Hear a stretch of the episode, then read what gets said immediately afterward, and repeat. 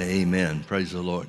Turn, with your, uh, turn in your Bibles with me to Matthew chapter 14. We'll start with uh, Matthew 14 tonight. I want to uh, teach a message that I've taught um, numerous times. None of the, they all come out different every time that I take the same topic or subject.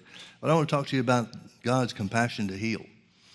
It's one of the things that, uh, that I have to remind myself about and keep before my eyes, but it thrills my heart to see what the Bible says about God's willingness to heal and why. We'll uh, start in Matthew chapter 14. Rather than read some of the preceding verses, let me tell you the story. I'm sure you, most of you are familiar with it. The, the Bible tells us about John the Baptist being killed by Herod. Herod was afraid of John the Baptist. John the Baptist was the one saying that he had acted unlawfully by taking his brother's wife uh, to himself. And so she hated John the Baptist, Herod hated John the Baptist, and uh, anybody that favored the, the king in that respect was against John. But his daughter pretty much tricked him into um, committing himself to whatever she asked, and then she asked for John the Baptist's head. And so he honored his word. King Herod honored his word to uh, his stepdaughter. And it tells us that um, um, when the news came out, beginning in, well, let's start reading with verse 13. It said, When Jesus heard of it, and that's talking about the, the beheading of John, he departed thence by ship into a desert place apart. And when the people had heard thereof, they followed him on foot out of the cities. And Jesus went forth and saw a great multitude and was moved with compassion toward them and healed their sick. Now I want you to notice the connection that he makes there. They were, he was moved with compassion toward them and he healed their sick. Now I'm going to turn to Psalm 90, uh, Psalm 10, Psalm 145, verses 8 and 9. It says, The Lord is gracious and full of compassion, slow to anger and of great mercy. The Lord is good to all, and his tender mercies are over all of his works.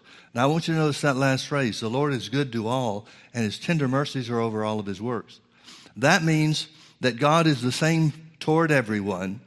If he had compassion toward the multitudes and healed their sick, then it means God has the same compassion on you and I and on anybody that related to this same subject of sickness and disease and or disease. And it tells us that his goodness is the same. He's no respecter of person. His goodness is the same, and his tender mercies are over all of his works. That has to mean, if, definite, if words mean anything, that has to mean everything that God did was because of mercy. Well, if we look at Jesus and the things that he did, a big part of his ministry was healing the sick, delivering people from satanic oppression, and so forth. Well, if the Lord, if this is really telling us the truth, if Psalm 145 means what it says, then that means that the same compassion that Jesus shows and the Bible identifies for us in his healing ministry here on the earth, it has to be the same for you and me. Otherwise, God would be a respecter of persons, and these scriptures would be a lie. Now, the words compassion and mercy in, throughout the Old Testament are almost interchangeable. There are many places where one word is translated, one of the, the two primary words in the Old Testament for compassion and mercy.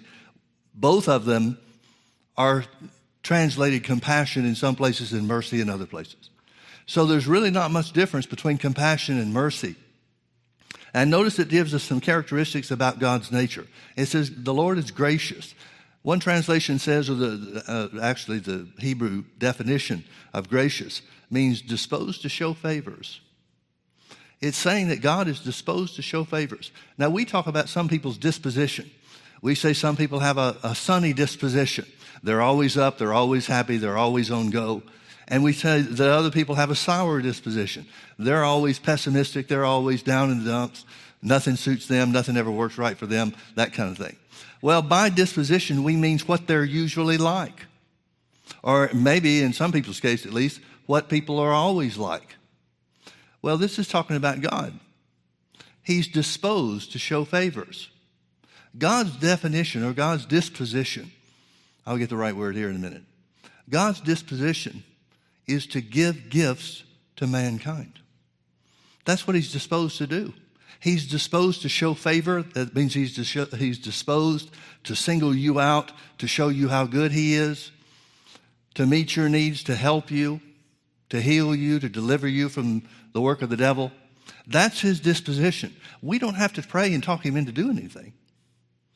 He's already disposed to be better to you and me than we would ever think that he would. That's his disposition, and it never changes. He's not up one day and down the next.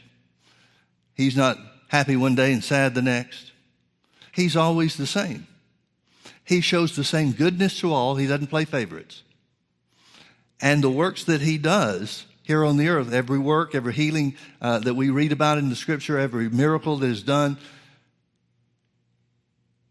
is because of his mercy. He's disposed to show favors, and he's compassionate, full of compassion and of great mercy.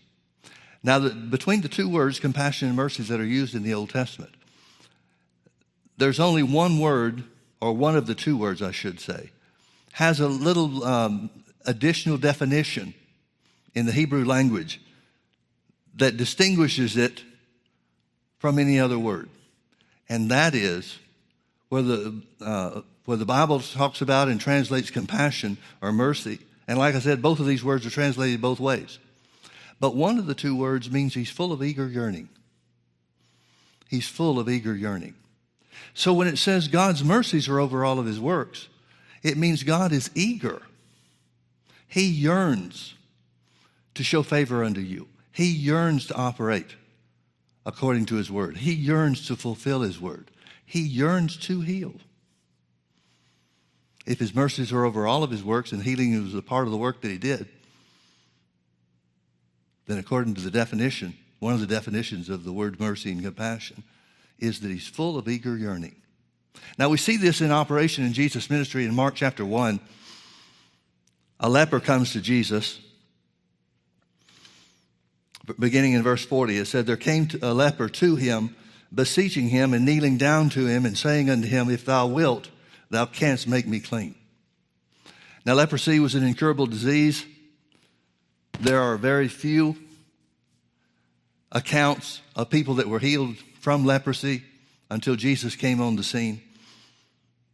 But this leper recognizes the power of God on Jesus.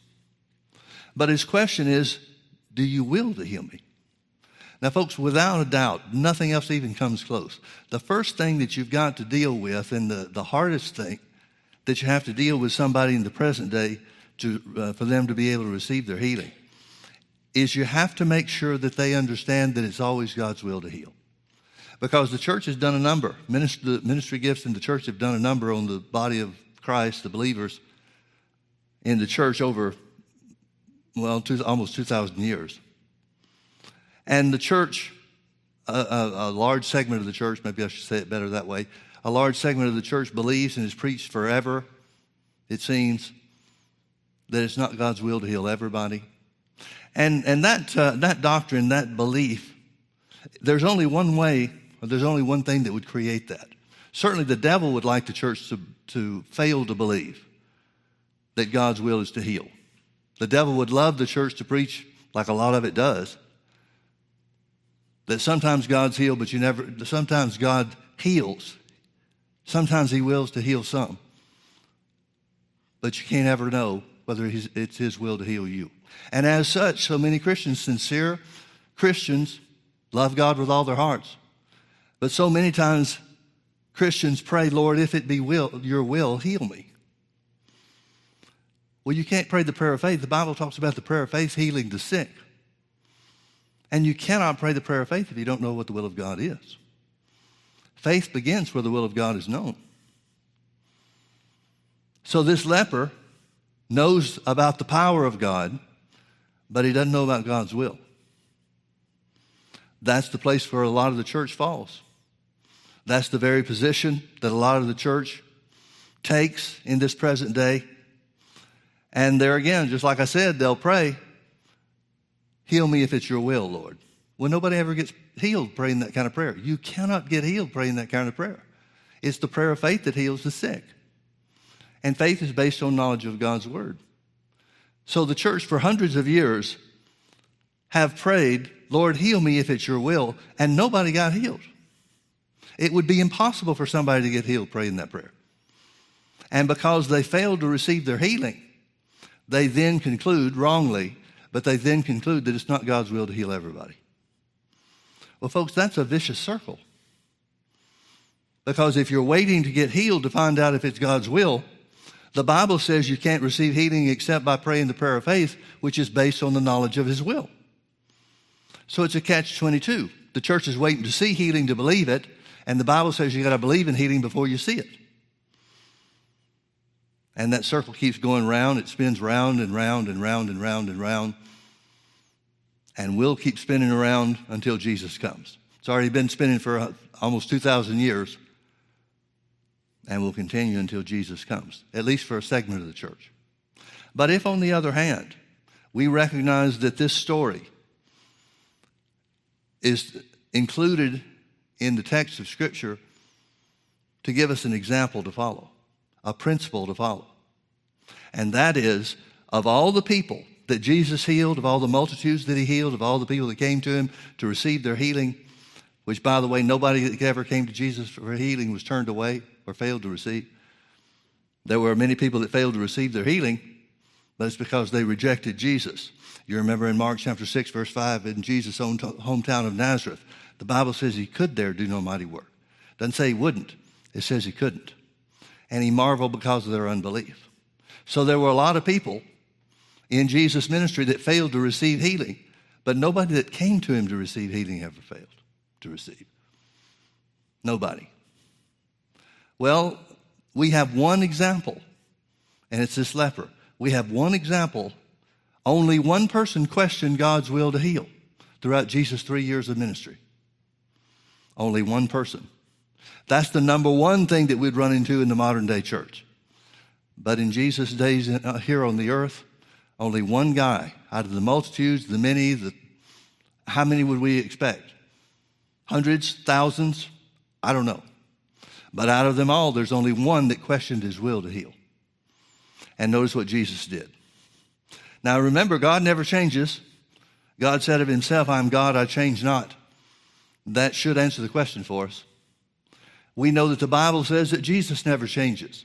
Hebrews 13, 8 says, Jesus the same yesterday, today, and forever. So whatever, we know that everything Jesus did, he said he did at the will of his Father. So we know that whatever Jesus is going to answer is going to be God's will concerning the situation identified by this leper about knowing that God can heal, but not knowing if it's his will. That means if Jesus answers anything other than the word of God or the will of God the Father, that means he's a sinner and not a worthy substitute for your sins or mine. But whatever he tells us has to be the will of God put in action. So the leper comes and says, Lord, I believe that you can heal me if you will. And Jesus, verse 41, moved with compassion, moved with compassion, put forth his hand and touched him and said unto him, I will be thou clean. Now, folks, if Jesus wills for the man to be healed, then that in, in this uh, circumstance, according to this scripture, that means Jesus wanted him healed in that day. Jesus never changes, so it would have to mean that Jesus wants the same, same thing in our day. If Jesus is answering and acting toward this man based upon the will of God that Jesus said that he came to perform, then that means if it was God's will then, it has to be God's will now. There cannot be any change between the people that lived in Jesus' day and the people that lived in the days of the apostles and the people that live in our day or any other day that we could identify. It has to be the same. Thank God it is. So Jesus, moved with compassion, put forth his hand and touched him and said unto him, I will be thou clean. And as soon as he had spoken, immediately the leprosy departed from him and he was cleansed. And he straightly charged him forthwith and sent him away and said to him, See thou say nothing to any man, but go thy way, show yourself to the priest, and offer for thy cleansing these things which Moses commanded for a testimony unto them. But that's not what he did. He went out and began to tell everybody. You can understand that. I can't believe that God's mad at the guy because he told everybody he got healed. Now, what was it that brought healing to this leper. What was it that changed this leper's life? The compassion of the Lord, the compassion of Jesus. Jesus was moved with compassion and healed him. Now, if the Lord's tender mercies are over all of his works, God never changes and Jesus never changes. That means if Jesus had compassion for this guy that was sick, then his compassion has to be the same for you and me. His compassion has to be the same for you and me. Now, folks, let's identify something. Ask yourself a couple of questions here. Why is this the only example we've got of somebody that believed God could heal but didn't know if he would? That could not have been a prevalent attitude of the day. I know it's a prevalent attitude in most of the church today, the modern day church, but it couldn't have been the issue in Jesus' day. Couldn't. God would have been unfaithful not to give us more examples of it if it was a common thing. He's the only guy in the healing ministry of Jesus, or in the three years that Jesus was ministering here on the earth. He's the only guy we have record of questioning God's will. We come to a place in Mark chapter 9 where it tells us about the father whose son was uh, oppressed by the devil and had these fits. I guess it would be something similar to what we know of as epilepsy now. But this thing would try to throw him, his son into the fire. This evil spirit would try to throw him into the water to take his life. The father gets in such a desperate situation that he winds up asking Jesus if he can do anything about this. But we never have another place where anybody questions his will to heal. Only this leper. And Jesus, moved with compassion, stretched forth his hand and immediately healed him. Immediately healed him. He didn't tell him that he was a special case. He didn't tell him he had to get his life right. He didn't tell him he had to take a certain amount of time to make sure that he walked worthy of healing or anything else from God. Jesus was moved with compassion because sickness, the condition of sickness and disease, was never God's plan for mankind. Never has been his plan, never will be his plan. God wants you well. He wants every one of us well. He wants every one of us walking in victory. Now, here's, a, here's something that we need to, to look at, need to recognize. Mercy and compassion are functions, are byproducts of love. And love is the greatest thing God is, according to the scripture. We know that He has faith, we know that He does works. But John tells us, 1 John chapter 4 and verses 7 and 8, he says God is love. God is love. Well, if love is not compassion, if love is not mercy, then what, what is love? Now, since the Bible tells us the tender mercies of God are over all of his works, that's just God showing his true nature. His true nature is to be full of eager yearning to do good for you and me. Now, here's another point we need to consider. There's a lot of times in the Old Testament where the people would, would say or sing, The Lord is good and his mercy endures forever. We all know that, right? The mercy of the Lord is, uh, God is good, and the mercy of the Lord endures forever. Well, if it endures forever, you could well understand that a lot of people would try to take hold of His mercy for healing or any other such thing healing, deliverance, salvation, or whatever. How do we reconcile faith with the mercy of God? See, what I'm trying to get to, and you may not be familiar, this is the way that it works in the majority of, of Christians' lives and belief systems. But a lot of people are just trying to rely on His mercy without taking any position of faith of their own. They're just relying on the mercy of God. For example, there was a, a young lady that came some months ago, maybe the early part of this year, actually. She came, she made about the last five minutes of one of our Sunday night healing school services. And then after the service, she came up and said that, told me that uh, she had uh, a friend that was familiar with our church, didn't really attend here, but was familiar with our church and was familiar with the healing school service on Sunday. And so she wanted me to pray for her. Well, you know what my position is on things like that. I always go back to the Word. So anytime somebody asks me to pray for them, I ask them, What do you want me to pray?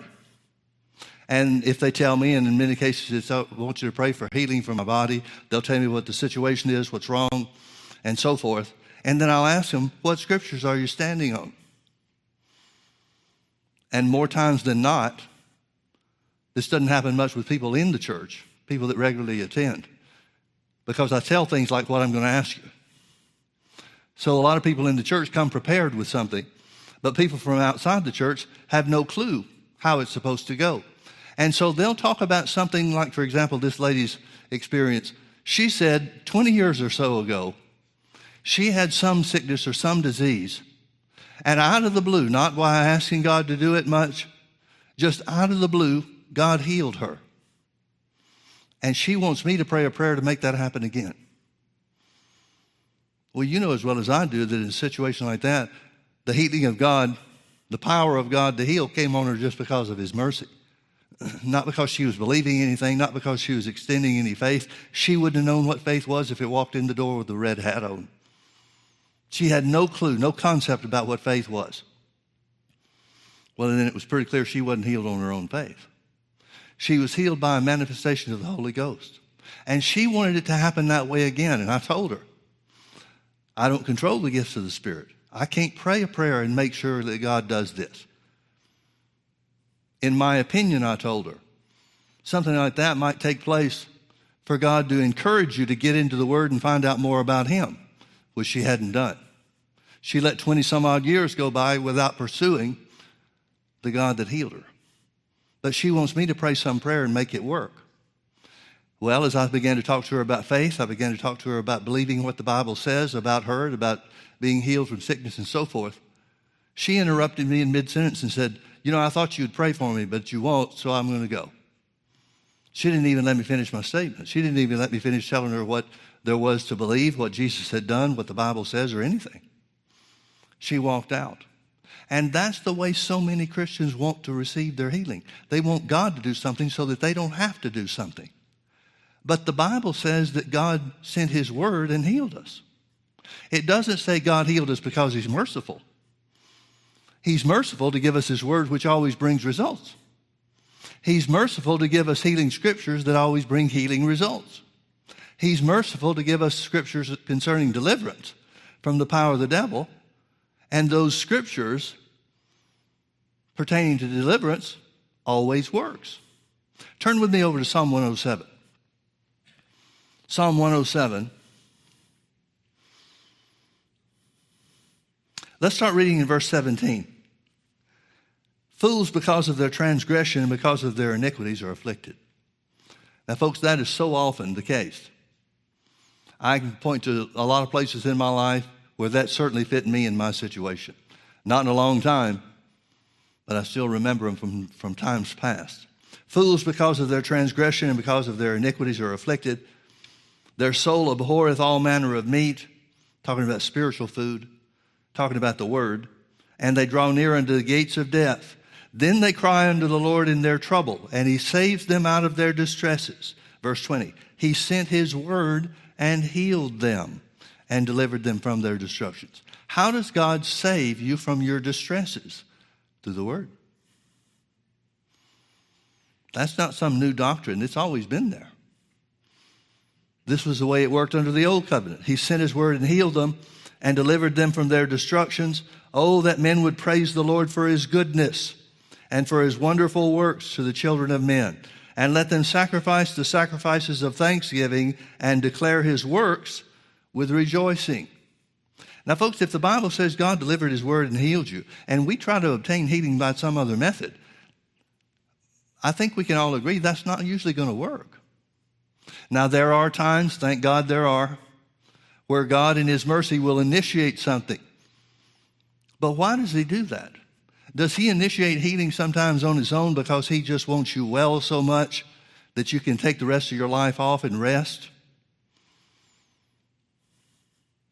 Or does He initiate healing on His own sometimes to show you how good He is? Just as I said about this lady that came earlier in the year. She had let 20 some odd years pass without finding out one little thing about God, without wanting to know who the one was that healed her. I just can't believe that's God's plan. Can you? See, folks, Jesus gave everything. He gave his life. You know what he requires of you? The same thing. Everything. Your life.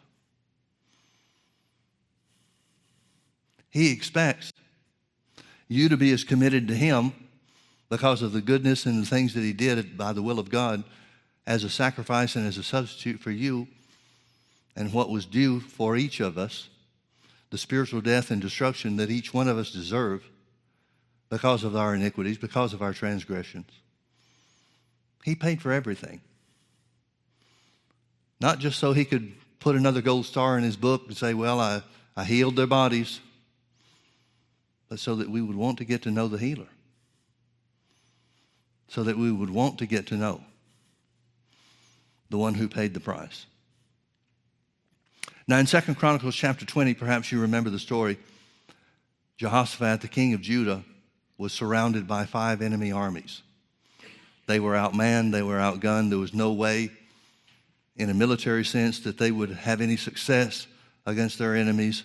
They accepted the position that they were in, except God d- does something and delivers us, our enemies will destroy us. So Jehoshaphat set forth a fast to find out from the Lord what God directed him to do. Well, you remember the story that the Spirit of the Lord came upon a prophet, Jahaziel, I think his name was. And he said, Stand still and see the salvation of the Lord. You won't have to fight in this battle, but tomorrow go out against them and see what God does. See the deliverance that God brings.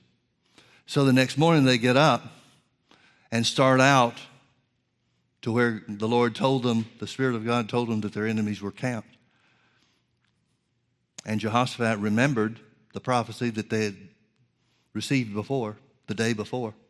And so he put singers and praisers out in front of the, the military group. He put the choir out front. And it says that they began to sing. And what they sang was about the mercy of God. They sang, The Lord is good and his mercy endures forever. And the Bible tells us that when they began to sing into praise, the Lord set ambushments. It's because they magnified the mercy of God that the Lord set ambushments. Now, obedience was a factor too. If they had not gone out and just stayed at home by the campfire and sang, The Lord is good, His mercy endures forever, it wouldn't have worked. But they obeyed the word that He gave them and magnified the Lord's mercy. Well, what was that? That was certainly faith on their part.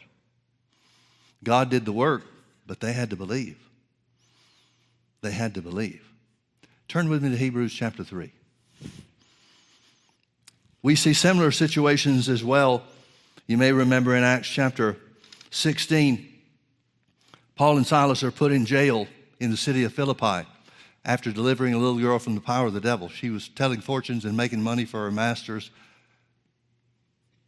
And Paul was prompted by the Holy Ghost to set her free, and he did.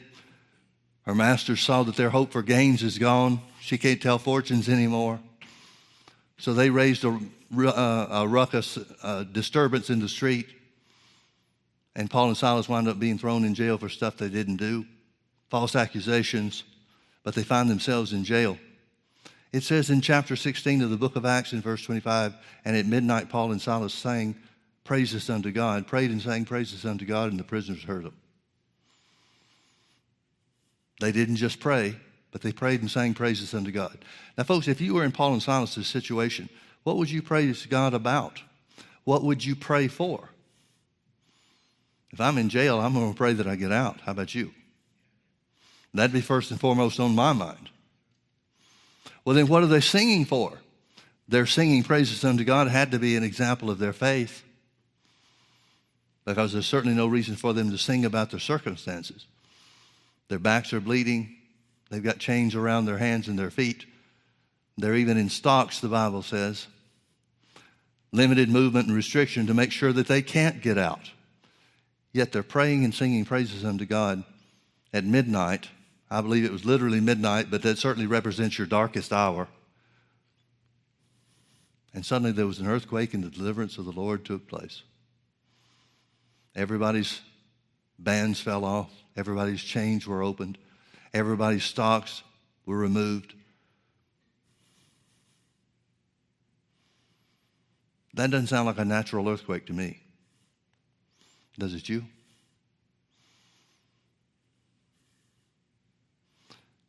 Well, it's because they were singing about God's goodness. They were singing about God's deliverance. They were offering that sacrifice of praise that Psalm 107 talks about. So here we are in Hebrews chapter 3. I believe Paul is the author here, and Paul is trying to make the, the point all throughout the book of Hebrews that the new covenant and the ministry of Jesus, as a result of the new covenant sacrifice that was made by himself in his own holy blood, is greater than anything that the law of Moses could provide.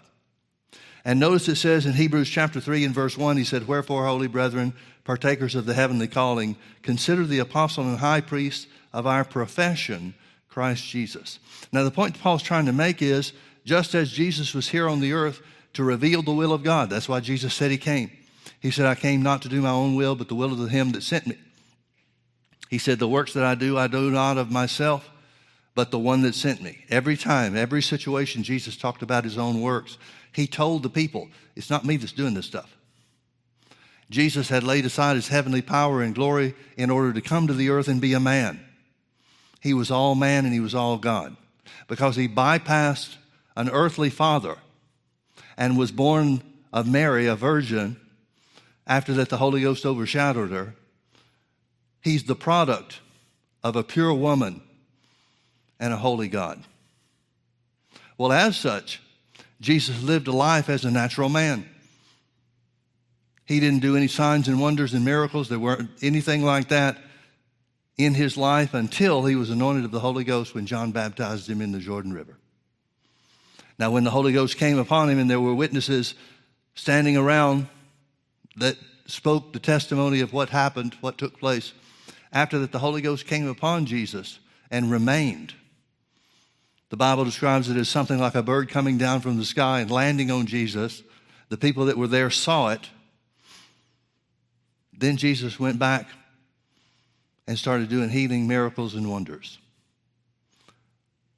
Well, if Jesus was anointed of the Holy Ghost because he was the Son of God, if he had power because he was the Son of God, why didn't he heal the sick before his anointing of the Holy Ghost?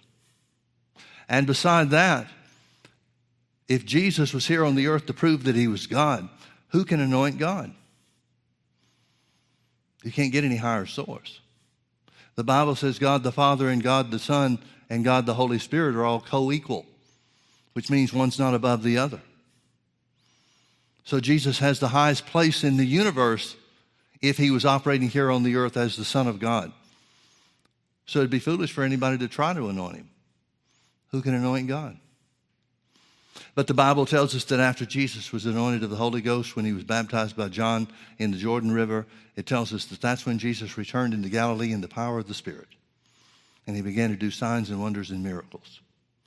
He began to do signs and wonders and miracles. Now, every time somebody came to Jesus, Jesus looked for their faith. John chapter 5, he goes to the pool of Bethesda. There's five porches full of sick and impotent and crippled people around, people in, in if not life threatening situations, lifelong situations of sickness and disease. And the first thing Jesus looked for was faith. Same thing when he, uh, when he delegated his healing authority and healing power to others.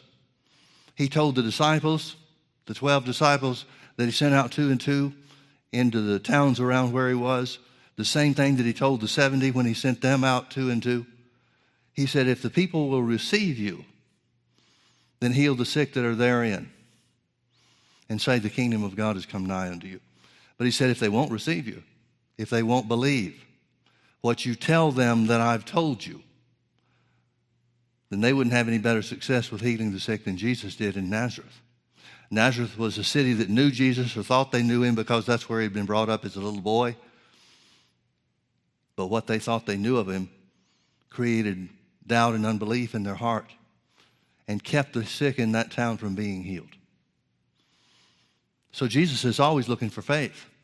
Of the 17 examples of divine healing in the four Gospels, almost three quarters of them were healed on their own faith. Jesus told the woman with the issue of blood, for example, in Mark chapter 5, Daughter, your faith has made you whole.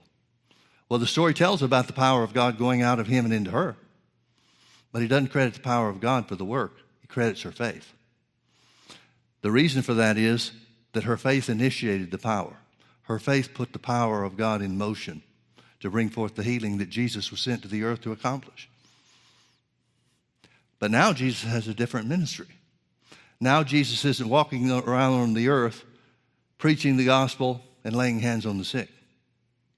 He's left that to us. Well, what is he doing? Well, the Bible says he's seated at the right hand of God as our permanent intercessor. That does not mean Jesus is praying, it means Jesus is sitting at the right hand of the Father as an example that holy blood, the blood of Jesus, the precious blood of Jesus, was shed to bring us into fellowship with the Father. He's the permanent evidence that the price has been paid. He's the proof that there's no condemnation to you or I. That's what it means to be the intercessor. He's the one that bridged the gap between man and God. Man was hopelessly estranged and separated from God until Jesus paid the price for sin and spiritual death. And now that he's seated at the right hand of the Father, he is our high priest.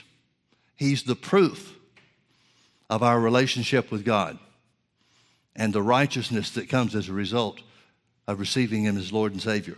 So let's read verse 1 again. Wherefore, holy brethren, partakers of the heavenly calling, consider the apostle and high priest of our profession. This word profession is the same word confession.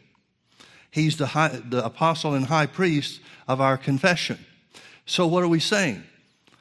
The healing works of Jesus had to have tender mercies over it for the Bible to be true, the scriptures we read in Psalm 145. Every healing, every miracle, everything that takes place is because of the compassion of the Lord because he healed others by moved with compassion. And he's no respecter of persons. But how does that translate to us? Well, faith is the thing that brings healing to the sick. The prayer of faith shall heal the sick. James 5:14 says. So what are we to do? How can we partake of? How can we take hold of the mercy of God? Through our confession, through the profession of faith that we make based on what God's word says. Turn with me to chapter 4. Look at verse 14. Here's the work of our high priest. Verse 14 Seeing then that we have a great high priest that is passed into the heavens, Jesus, the Son of God, let us hold fast our profession. For we have not a high priest which cannot be touched with the feeling of our infirmities, but was in all points tempted like as we are, yet without sin. Let us therefore come boldly to the throne of grace that we may obtain mercy and find grace to help in time of need. Now, folks, let me ask you a question. How do we obtain the mercy? How do we get hold, to take hold of the mercy of God to bring healing to our bodies? Through the profession of our faith. See, I guess what I see, and I don't, I don't know if your experience is, uh, um, I, I don't know if you've experienced this, but with the position that I hold and, and the position that we take as far as the healing mercy and the healing power of God, the people that come to me are either trying to take hold of it by faith or believing in the mercy of God without any faith being exercised at all. And the Bible talks about them being combined. The Bible talks about God being, or Jesus rather, being a faithful high priest, a merciful high priest, well, how do we take hold of his faithfulness? How do we take hold of his mercy? Through the confession of his word. It's the word, it's faith in God's word that takes hold of the healing mercy of God. That's what the woman with issue of blood did in Mark chapter 5. The Bible tells us that she had this issue of blood for 12 years, spent everything that she had on doctors, and was nothing better but rather grew worse. When she heard of Jesus, she came in the press behind and touched his clothes, for she said, If I may touch his clothes, I shall be whole. Now, what had she heard? She had to hear that people were healed by touching Jesus. That's what she has faith for, and faith comes by hearing, and hearing by the word. So, to assume that she has or uh, consider, speculate that she had faith in something else would be foolish. Because of what she believes, she tells us what she had to have heard. Well, as soon as she touches Jesus, she feels power, healing power go into her. Now, if the Lord is, his mercies are over all of his works, then that means that the, the flow of healing power that went out of Jesus and into her was a merciful act. It was an act of mercy. And so she felt in her body that she was healed of that plague. That's when Jesus stops walking through the multitude and says, Who touched me? And the disciples say, Well, everybody's touching you. The multitude's thronging you. That means there's pushing and shoving. Everybody's trying to get to Jesus and touch him. Why are they trying to touch him? Now, nobody's ever going to convince me that the woman with issue of blood was the only person in that multitude that was sick. We never have any other case or any instance where there was only one person in a multitude that was sick. So I have to assume and conclude that the people that are reaching out trying to touch Jesus, in some cases at least, are trying to get healed from their own sickness or disease. At the very least, they're trying to obtain some blessing or some thing from the Lord. Otherwise, why reach out and touch him? But she's the only one that reached out and touched him in faith out of the whole multitude. She's the only one that reached out and touched him by faith. And she, therefore, she was the only one that triggered the healing power of God to effect a healing and a cure in her body. So she told Jesus all the truth. She fell down before him and told him all the truth. Jesus knows somebody touched me differently than anybody else in this crowd. One person based on their own action, not based on what God wanted. God wants every sick person to be well. He wants all of his children to be free from sickness and disease. Jesus certainly had enough healing power to heal anybody and everybody in that crowd, but only one person takes hold of it. And when she explains to Jesus what she did and how things had happened and transpired to get her to that place, Jesus said, Daughter, your faith has made you whole. Does that mean God's mercy didn't play a part? No, it was, mercy, it was mercy of God that made healing available, healing power available through Jesus for her to take hold of. But her faith was the thing that did it. Her faith was the thing that did it. So, what do we conclude from these things? What does this mean? It means, folks, that the Bible tells us over and over and over again that God longs to pr- produce and provide healing for our bodies. He's full of eager yearning for the power of God, the healing power of God to effect a change in our bodies. He wants nothing more than healing for you and me. Now, the way I said that, I hope you don't think that I mean he only wants you to be healed and nothing else. No, what I'm trying to say is he wants nothing of all the goodness and all the mercy that he's shown toward us. He wants nothing more than he wants us to walk in health. But faith is the thing that takes hold of it. I like the thought of God being full of eager yearning. F. F. Bosworth on this subject in his book, Christ the Healer, talks about the healing mercy of God, the goodness of God being like the, the Pacific Ocean. He said, if you could lift the Pacific Ocean, the, the vastness of that body of water, and have it hanging over your head as a symbol or a sign or an example of God's healing power towards you. He points out that that water, that massive ocean above your head, would be straining at every opportunity, pushing, trying to get out of that place, that position, and to the earth, back to the earth where it belongs. He said that's the way the mercy of God is toward us. That's the way the compassion of the Lord works. God is hovering above our heads, so to speak, in a spiritual sense desiring so greatly the healing power of God to push through the barrier and come down upon us. I like that image. Folks, the simple fact is, and this is hard for us to accept, but the Bible says it in so many different ways. God wants you to be well more than you want to be well. Now, if you've ever had to fight any sickness or disease, any serious sickness or disease, you know how much you want to be well. But God wants it for you even more. So, what do we do? Through the profession of our faith, we go to the throne of God and we obtain mercy. We obtain the healing power of God so that the Word of God comes into reality exactly as it says. He sent His Word and healed us and delivered us from our destructions. Amen. Amen. Let's pray. Father, we love you so much. We thank you for the precious blood of Jesus that was shed for us to be well. Therefore, we declare, we profess even as the word tells us.